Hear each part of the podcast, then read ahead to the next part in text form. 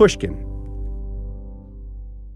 Did you know some travel credit cards offer 10x points on your spending? Don't miss out on big rewards for your next trip. NerdWallet lets you compare smart travel credit cards side by side, curated by an expert team of finance nerds. What could future you do with better travel rewards? A free flight? A room upgrade? Don't wait to make smart financial decisions. Compare and find smarter credit cards, savings accounts, and more today at nerdwallet.com. Reminder, credit is subject to lender approval and terms apply. NerdWallet, finance smarter. The most innovative companies are going further with T-Mobile for Business.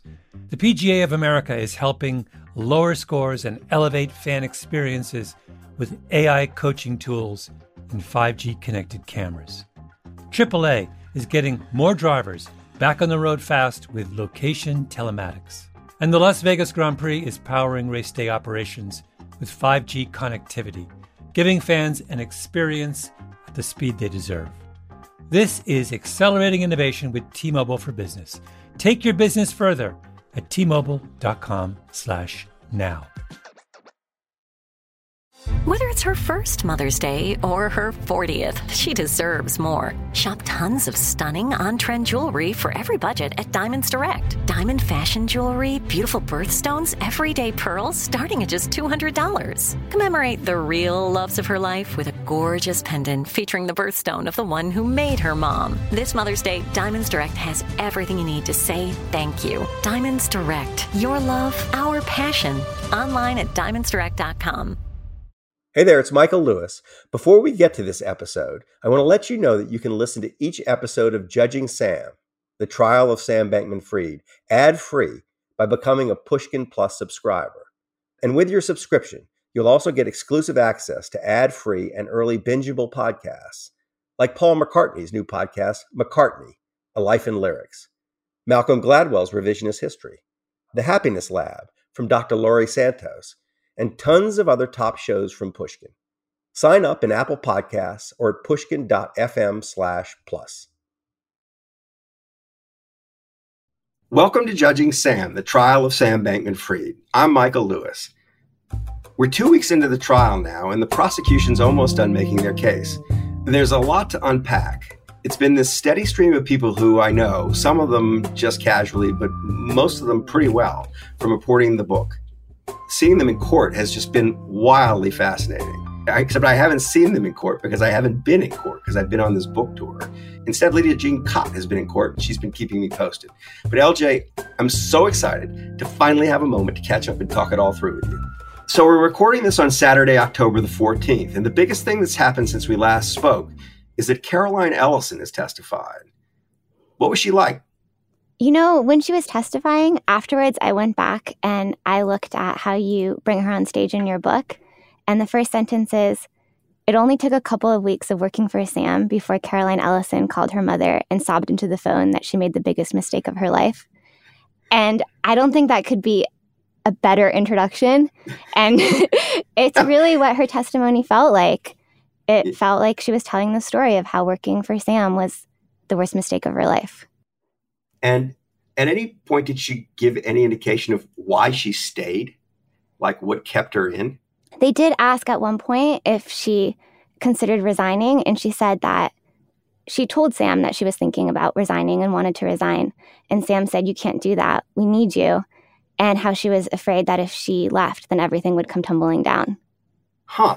So, you know, it's funny. Among the documents I had my hands on were a fuller sort of account of their relationship as detailed on their Google Docs messages. And there was a there was a constant theme through it of her feeling ill equipped for the job, unhappy in the job, too stressed in the job, and basically kind of wanting to quit all the time, it seemed.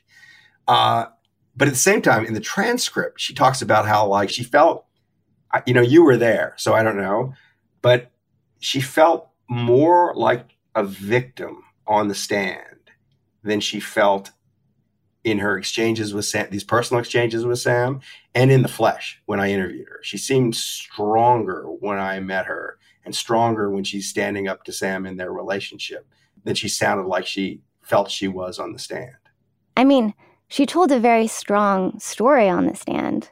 Yeah. But the story was that basically she was a victim of Sam. And I was thinking, it's interesting that you say that because I did feel differently after seeing her on the stand than how I felt from reading your book. Mm-hmm. When I read your book, it seemed weird to me that she was so almost giddy when everything came crashing down, when other people were so upset about it. And on the stand, I felt like I understood psychologically more what was going on. The way she told the story is the whole time she had been like, this is a really bad situation. And no one else around her was really acknowledging it. And then mm-hmm. when it mm-hmm. happened, there is a sense of relief, even though a terrible thing happened, you know? And when she cried, that was when I really felt for her in a way that I didn't feel for her in the book. Right. You know, can I tell you one thing I noticed? And it's again, it's from reading the transcript, so it's different from seeing it. You may just have a different feel for the this material than I do from having been there. But Caroline over and over says she was stressed for these few months. The last, you know, I was the last few months have been miserable, but not before then. There's not a lot of emphasis on the period before then, except, and this was interesting to me, and this is where I thought the prosecution like got away with something that they didn't think they were going to get away with.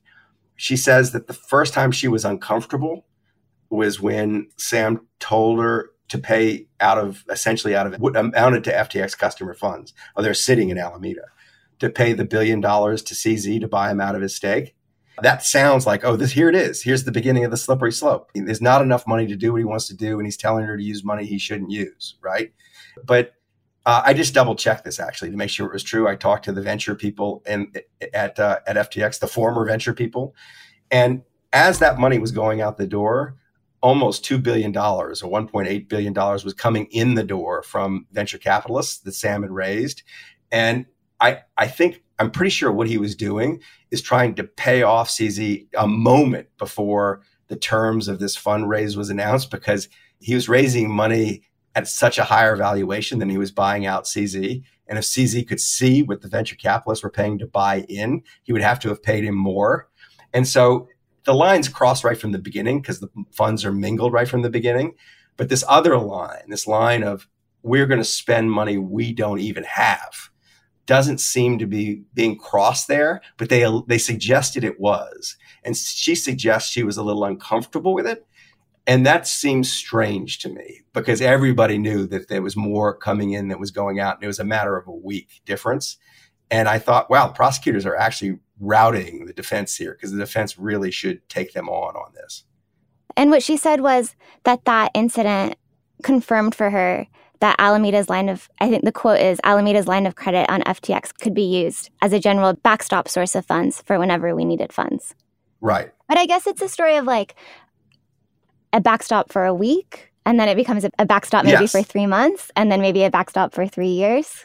Well, the point is they don't need it again until June, I guess they're saying, of 2022. Um, just more generally, most most of what interests me doesn't have much effect on whether Sam is convicted or acquitted. You know, it's mostly the legal stuff is like its a whole separate subject. And I kind of thought he was toast going into this, uh, but it looks like it's gotten even worse. Uh, and you would probably agree with that, right? If I said before you stepped into the courtroom, whatever it was two weeks ago, what odds would you have to be given to bet that Sam is acquitted? What would you have demanded? I mean, as opposed to Sam, I'm not really a betting woman. um, but I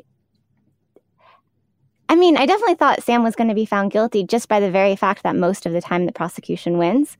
But I also thought that there was a chance that something would come up in the defense that would complicate the story or that there would be a moment where maybe it would be a bit unclear or you know people always talk about there's that one juror. So i was open to possibilities. At this point at the end of this week it feels like an incredible reach to try and come up with a way to not find him guilty yeah yeah i would agree with that so you didn't you won't take my bet i would i would have said 50 to 1 two weeks ago, and now I'd say 200 to one. Uh, that it's moved that much, but but then again, we've got to acknowledge that you know innocent until proven guilty, and he hasn't had a chance to be on the stand yet.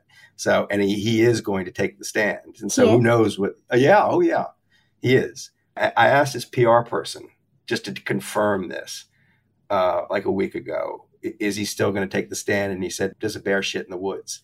and I actually don't know if a bear shits in the woods because I've never seen a bear shit. So I told him. I don't think that, they use the porta potties. No, I don't think they use the porta potties either. So we, that we got that to look forward to, and I'm hoping. Is it going to offend you if I come and join you for a few days? Do you feel like I'll be crawling on no, your turf? I would be so excited if you joined me. I'd be so excited to have you meet all my court friends. I can meet all your friends, all your new group, yeah. But I feel like I'll be excluded in some way no. because you all have been on the inside. No, no, no. I cannot wait for you to come and get to show you my favorite snacks in the cafeteria. It'll be so fun. so so you can show me around. And I, we have to show up at six in the morning to get in and all that. So uh, we'll do that. As listeners of this show you probably consider yourself pretty smart. But how smart is your wallet? When you're looking to upgrade your wallet it's time to turn to nerdwallet. Their expert teams of nerds have the financial smarts to help you find the right financial products for you before NerdWallet, you might have paid for vacations with whatever was in your wallet. But you could have been missing out on miles you didn't even know you were leaving on the table. Now you can get a new card with more miles and more upgrades. What could future you do with more travel rewards? A hotel upgrade? Lounge access? Wherever you go next, make it happen with a smarter travel credit card. Don't wait to make smart financial decisions. Compare and find smarter credit cards, savings accounts, and more today at nerdwallet.com. Nerdwallet. Finance smarter. As with all cards, credit is subject to lender approval and terms apply. Hello, hello. Malcolm Gladwell here from Revisionist History, my podcast about the overlooked and the misunderstood. A couple of years ago, I wrote a book called Outliers. It was about exceptional people the ones who operate at the outer edges of human performance. Outliers fascinate me. And last year, I discovered an outlier in the form of a community organization Washington State's City of Bellevue. The city wanted to improve public safety by making their roads safer. So they created something that no one had ever built before a platform that gave road users warnings of any dangers ahead in real time. How did they build it? By using a combination of technologies the cellular vehicle to everything network, T Mobile's 5G network, and 5G connected cameras. People driving, bicycling, walking, running, can't forget people running, and people operating the transportation network now had a way to prevent crashes. It's been a huge success. The City of Bellevue earned first place in the community category at the T Mobile for Business Unconventional Awards an event that celebrates T Mobile customers who've dared to innovate for the sake of meaningful change. If you're a T Mobile for Business customer and your team has, like the city of Bellevue, innovated something really, really cool, I encourage you to enter. It's also a great way for outliers to be recognized in front of your industry's most influential leaders. You can enter at tmobile.com slash unconventional awards. That's tmobile.com slash Unconventional Awards. See you there. You ever get the feeling the city walls closing in, the concrete jungle suffocating your soul? You crave wide open spaces, the chance to connect with nature, maybe chase some elk, fish a private stream. Well, listen up. There's a whole world out there, and finding your own piece of it just got easier. Head over to land.com. They've got ranches, forest, mountains, you name it. Search by acreage, location, the kind of hunting or fishing you dream of. Land.com. It's where the adventure begins. Welcome back to Judging Sam, the trial of Sam Bankman Fried. So a couple more, couple more just kind of questions for you. These are random things that like just jumped out at me. And unfortunately, one of the ways I'm thinking about this is would I have liked to have had this material because I could have done stuff with it that I didn't do? And the other thing is like, are people basically behaving like I think they are? Um, I'm, I'm looking at it that way too. So, for example, Gary blew my mind. That I, I knew something weird was going to happen. I didn't think it was the problem was going to be he was going to speak too fast for anybody to understand. I thought they were going to have trouble pulling words out of him. You know, it's a comic moment when this person who everybody thinks doesn't speak, when he gets on a witness stand, can't shut up. Um, but okay, things just jumped out of me. The pillow talk between Sam and Caroline. The first thing was this coin flip, this idea that he volunteers that if you gave him a coin and if it lands on heads, humanity, the world is wiped out. And if it lands on tails, everything's twice as good or three times as good as whatever. So it's an asymmetric bet, but it's a 50 50 chance of wiping out everything. This just clashes spectacularly with the whole effective altruist desire to minimize catastrophic risk. My response would be I'm not flipping that coin under any circumstances. There's no odds where if there's better than zero odds, it wipes out the world. I don't even flip the coin. Sam only requires two to two to one odds. This seems nuts. And and one of the things it speaks to, and the Sam Bankman Fried in the book does this. He does two things as patterns of behavior.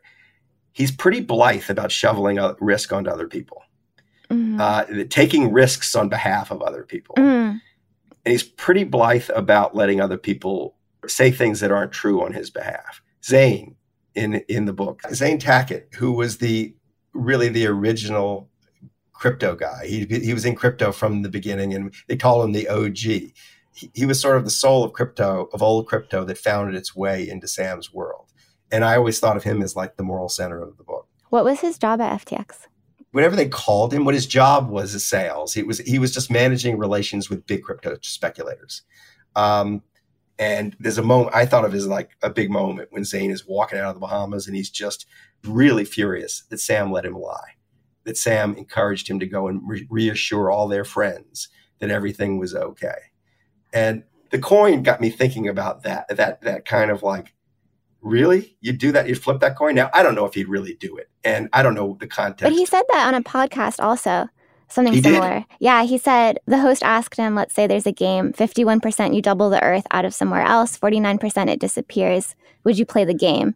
And would you keep playing that double or nothing? And like basically Sam says he would. That's nuts. Yeah, that's nuts. I mean, that's that's just that's just insane. You know, it's interesting the Jane Street experience. And in Jane Street, he comes away with the feeling that he's really good at finding these 5149 bets and making them. Mm-hmm. And from Jane Street's point of view, that's fine because they have 200 other people making these 5149 bets. And if you've got a you know a massive number of people making a massive number of bets event you're going to win 51% of the time and that's fine. But if it's just one person flipping a coin that's not fine. That's different. Like it's almost like he took that lesson from Jane Street but didn't understand the context in which he was acting in that way. That's i think that's precisely it. Um, this business of there being a 5% chance of being president of the United States. Yes. Caroline says he told her that. This is a sort of thing a boyfriend says to a girlfriend and a girlfriend should never repeat, right? It's like, whatever. Like maybe in a moment he had this thought, even before things went bad.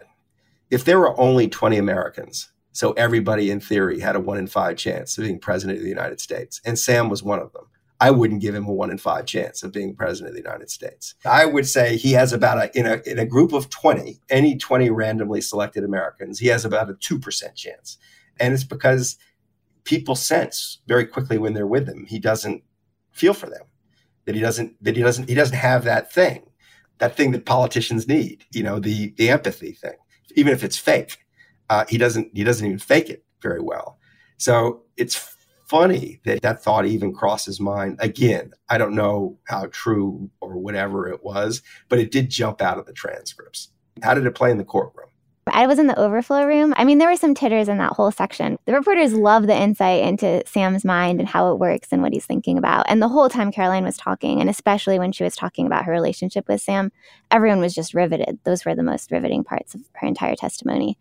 Yeah. But it's not so crazy to think that he would become president when he was really rich. Really rich people who aren't very empathetic have become presidents of the United States in the past.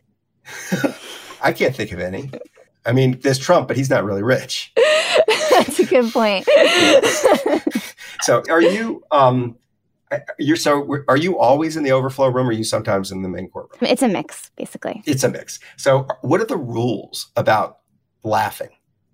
For example, Um, the marshals have never specifically stated any rules about laughing. They're very firm about the no electronics, no food, only water. I think there's a kind of self regulation where we just don't want to feel like we're influencing the jury. But in the overflow rooms, it's really fun. It's really like we're at the movies. People are laughing, they're talking. so that's checking in so with th- each other. So the overflow room may be better in some ways. You can actually express yourself. Yes, the overflow room. It feels like I always wish I had popcorn. It feels like we're doing an overnight showing of the Rocky Horror Picture Show or something. it, it, the one time I've been in a courtroom, I was so amused I started laughing, and they told me I had to leave. Yeah, So I, I, th- I thought you couldn't do that. I think we naturally keep it down in the in the courtroom. I mean, it's so formal in there. I don't know what courtroom you were in. The atmosphere just makes laughing feel so beyond the pale that it just hasn't even come up. Right, right. I was shocked. I came up. I'm re- I'm reading these transcripts, and then all of a sudden, did you meet Michael Lewis or whatever? Who is Michael Lewis? And the thing you didn't tell me what this. You told me that I that I come up in some way. What I didn't realize is that they asked her if I was present in the discussions about moving money to the wrong place, and I thought, what on earth? Like, but I thought, thank God she said no. yeah. I mean, I, I, well, why are they asking that? I there was some. They must. They must have known the answer before they asked the question. But the, I was trying to figure out why were they asking that? Were they asking that to show that I wasn't in these these special meetings between them? I don't know. I don't know. I couldn't figure out what that was. I think that what they were trying to get at is that they were this whole section was about Sam and the media, and they were showing how Sam was very intentionally trying to portray himself a certain way in the media, and it wasn't accurate. So I think that question was kind of getting at the point that you weren't getting the whole story. He was portraying himself as this eccentric, capable leader. I'm speculating here, but I'm thinking maybe they were asking that to say, but actually, you weren't seeing the whole thing. You weren't seeing what was happening behind closed doors, which were these conversations about About moving money to the wrong place. Exactly. No, that's true. I wasn't present when they were saying the money is in the wrong place. Uh, no one was present when they were saying money was in the wrong place. It's funny though. Sam's never broken character, so far as I can tell. Like you go back and talk to people in high school, he was just like you know the his high school classmates says same guy. They the high school classmates I've talked to are shocked when they've seen him because they assumed that, especially before it all collapsed, they assumed that there was no way the person they knew could have become a billionaire, and they assumed like he changed, and they realized that the world changed, and that it was he was the same guy with the funny rolly backpack, and I mean I've spent way too much time with him for him to be acting all the time. I mean, and that was true even before it collapsed. So what I'm saying is, what I think happened, and it's the story here is PR person Natalie tells is he goes from being when he they create FTX, then you have to promote it. How do you promote it? It's the person who is the CEO, and Natalie's there, and and she says he's so weird, but maybe weird will work. I'm not going to even try to change him. And she throws him on Bloomberg television, and she looks at him and goes, "He's exactly as he is," and it, it's unbelievable. It works. They're eating it up, and I think it's more true that they ate him up as he was you know, playing video games while he's on the television, sloppy, stream of consciousness, smart, you know, a little too open and transparent, seemingly. And so he just went with it. And there might have been times where he was a slightly exaggerated version of that, but that's actually who he is. he went with it and then it worked and then he really leaned into it, right? I mean, the prosecutors were bringing up how originally he slept in his beanbag chair a lot, maybe in Hong Kong, but once they got to the Bahamas, he didn't really sleep in his beanbag chair, according to, I think, Yedidia No. said that. It is probably true he spent, spent less time as beanbag chair. that was true because um, in Hong Kong, the housing was shitty and the offices were really nice. In the Bahamas, the offices were shitty and the and the condos they lived in were really nice. And N- Nishad, Sam, they all complained about it. They hated it. They would prefer to have shitty housing and a really nice office, so nobody wanted to leave the office. So th- there's no point in Sam living in the office when nobody was there because they didn't want to be there. In the in the Hong Kong, the employees were there all the time, and in the Bahamas, it's just like you couldn't be there all the time. And the tick about the sleeping in the beanbag chair, it isn't to reveal his eccentricity. That's not why he does it. It's because he's really uncomfortable sleeping alone. He he, they, he wouldn't stay in his hotel rooms when he traveled. He'd go curl up in another employee's on their sofa in their room because he just I don't know what that is, but he was really uncomfortable sleeping in a room by himself. And I think the beanbag chair, when people were there, was comforting. So he, he wasn't like sleeping on the beanbag to show me he was sleeping on the beanbag. I didn't get that sense. What about Caroline said that when they arrived in the Bahamas, they got these fancy cars and then they Sam traded it in for a more shitty car because he didn't want his image to be having this fancy car. So that's possibly true. So the, that story is Ryan Salame, who was Department of Spending uh, and who who bought all the condos. You let Ryan Salame loose with a blank check book, and it was unbelievable what he would do. Sam, I remember Sam saying, "Ryan just does shit no one would do, no other person would do." Go to the Bahamas and in a week accumulate three hundred million dollars of property and buy a piece of land for $300 million office site. And in addition, buy Sam a fancy car. So Sam didn't ask for a car. Ryan just presented him with his BMW and Sam didn't want it. Uh, and Ryan was like, like, dude, you're worth $22 billion. Get a nice car. And Sam said, I just don't want a nice car. Now, I'm sh- that maybe that was the motive. But if that was the motive, why, why live in a $38 million condo? I mean, you know, it's like it's not really working. If you're if you're selling, I'm a I'm an ascetic, uh, and I don't care about material possessions. Why fly on a private jet? Everybody knew about that. He certainly wasn't consistent in selling this image, and it. So I, I don't know. I don't know how much he actually thought about that. He may have said it to Caroline at some point. It doesn't really doesn't, doesn't seem like a strong point. So uh, a uh, couple more questions about the courtroom. Are you still having fun? Yes, it's still really fun the transcripts aren't boring reads to me. And I was wondering if it's just me, but it doesn't seem to get very slow in the, the, the exchanges. The judge seems to do a really good job of running the room. Yeah, he does. He has this phrase, tempus fugit, time flies. He tries to keep keep things moving. Couldn't he just say time flies? Yes, but this way I got to be like, thank gosh I minored in Latin. he seems to have a sense of humor. He is. He's very funny. We'll be back in a minute with one last thing. As listeners of this show, you probably consider yourself pretty smart. But how smart is your wallet? When you're looking to upgrade your wallet, it's time to turn to NerdWallet. Their expert teams of nerds have the financial smarts to help you find the right financial products for you. Before NerdWallet, you might have paid for vacations with whatever was in your wallet but you could have been missing out on miles you didn't even know you were leaving on the table. Now you can get a new card with more miles and more upgrades. What could future you do with more travel rewards? A hotel upgrade? Lounge access? Wherever you go next, make it happen with a smarter travel credit card. Don't wait to make smart financial decisions. Compare and find smarter credit cards, savings accounts, and more today at nerdwallet.com. NerdWallet Finance smarter. As with all cards, credit is subject to lender approval and terms apply. Hello, hello. Malcolm Gladwell here from Revisionist History, my podcast about the overlooked and the misunderstood. A couple of years ago, I wrote a book called Outliers. It was about exceptional people, the ones who operate at the outer edges of human performance. Outliers fascinate me. And last year, I discovered an outlier in the form of a community organization. Washington State's City of Bellevue.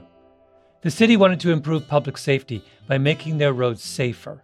So they created something that no one had ever built before a platform that gave road users warnings of any dangers ahead in real time. How did they build it? By using a combination of technologies the cellular vehicle to everything network, T Mobile's 5G network, and 5G connected cameras. People driving, bicycling, walking, running, can't forget people running, and people operating the transportation network now had a way to prevent crashes.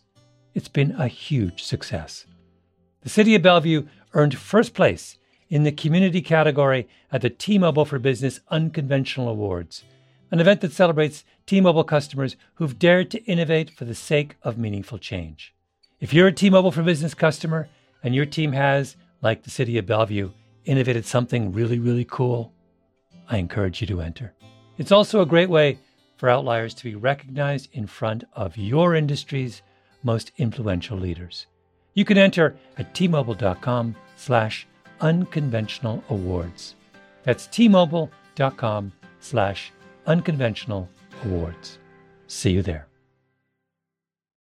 You ever get the feeling the city walls closing in, the concrete jungle suffocating your soul? You crave wide open spaces, the chance to connect with nature, maybe chase some elk, fish a private stream. Well, listen up. There's a whole world out there, and finding your own piece of it just got easier. Head over to land.com. They've got ranches, forest, mountains, you name it. Search by acreage, location, the kind of hunting or fishing you dream of. Land.com. It's where the adventure begins. So let me ask you, what what do they say is coming next? I think the prosecution is going to spend about one more week and they're going to bring a bunch of witnesses, including Nishad Singh. And you wrote a lot about Nishad in your book. So I'm curious what you are thinking about and wondering about before we hear from Nishad. So when I think of what Nishad's role was on the org chart on the inside of the flap of the book, he's whatever he is. I can't even remember what they called him, but what he was right from the beginning was the emotional intelligence unit. All the emotional fallout from Sam Bankman Fried found its way into Nishad's office. And so he was constantly just soothing upset people. And, and, and he had, there's a line, I didn't actually make it into the book, but I can remember him saying about Sam not long before everything collapsed that one of the things that impressed him about Sam was that he'd started with zero EQ, but he'd subcontracted some of his IQ to create some EQ and it wasn't as bad as it was in the beginning. And he said, if you saw Sam three years ago, you would think the Sam you see now is just so much better than the Sam of three years ago. But all, all the problems in the world found their way to Nishad. He was, he was a little bit like the Green Mile character. Like he would he, he'd hold hands with whatever the person was, and all the pain would be absorbed into Nishad. And he also, I mean, I'm sure this is going to come out in the trial, but when everything was unraveling he was begging Sam to to say that Nishad had nothing to do with what had happened. He was begging Sam to kind of make a statement, and there's an exchange about that in, in the book. So I, I'd be interested to see how he comes off. Another thing you really need to know about him is that he was Sam's little brother's best friend in high school, and Sam's parents were unbelievably important to Nishad as a kid. As Nishad told me, they were the first grown-ups who ever took me seriously, and so I started to take myself a bit more seriously. So what you got in the courtroom is maybe even more drama than in a way than Caroline, because the family did never really get to know her. Nishad was almost part of their family. And he's about to get on the witness stand and, and testify against against Sam. Michael Lewis, thank you so much for talking to me. Thanks for filling me in, LJ. I, I, and I'll, I'll I will come. I promise. I'll be there for a few days at least at the end of the month. This episode of Judging Sam was hosted by me, Michael Lewis. Lidia Jean Kott is our court reporter. Catherine Girardeau and Nisha Venkat produced this show. Sophie Crane is our editor. Our music was composed by Matthias Bossi and John Evans of Stellwagen Symphonette. Judging Sam is a production of Pushkin Industries. Got a question or comment for me? There's a website for that atrpodcast.com. That's atrpodcast.com. To find more Pushkin podcasts, listen on the iHeartRadio app, Apple Podcasts, or wherever you listen to your podcasts. If you'd like to access bonus episodes and listen ad free, don't forget to sign up for a Pushkin Plus subscription at pushkin.fm slash plus or on our Apple show page.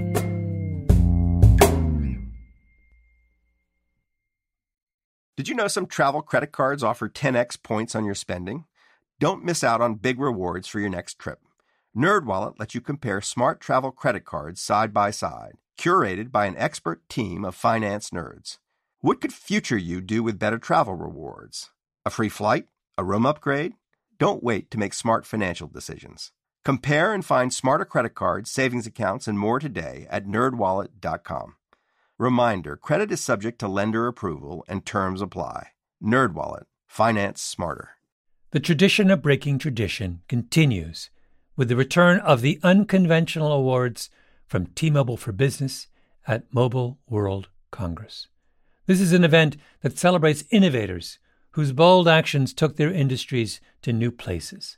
If that sounds like you and you're a T-Mobile for Business customer, enter today. If you win, you'll be publicly honored among some of the most influential leaders in industry, and me, I'll be there too. Enter now at tmobile.com slash unconventional awards. See you there. You ever get the feeling the city walls closing in, the concrete jungle suffocating your soul? You crave wide open spaces, the chance to connect with nature, maybe chase some elk, fish a private stream. Well, listen up. There's a whole world out there, and finding your own piece of it just got easier. Head over to land.com. They've got ranches, forest, mountains, you name it. Search by acreage, location, the kind of hunting or fishing you dream of. Land.com. It's where the adventure begins.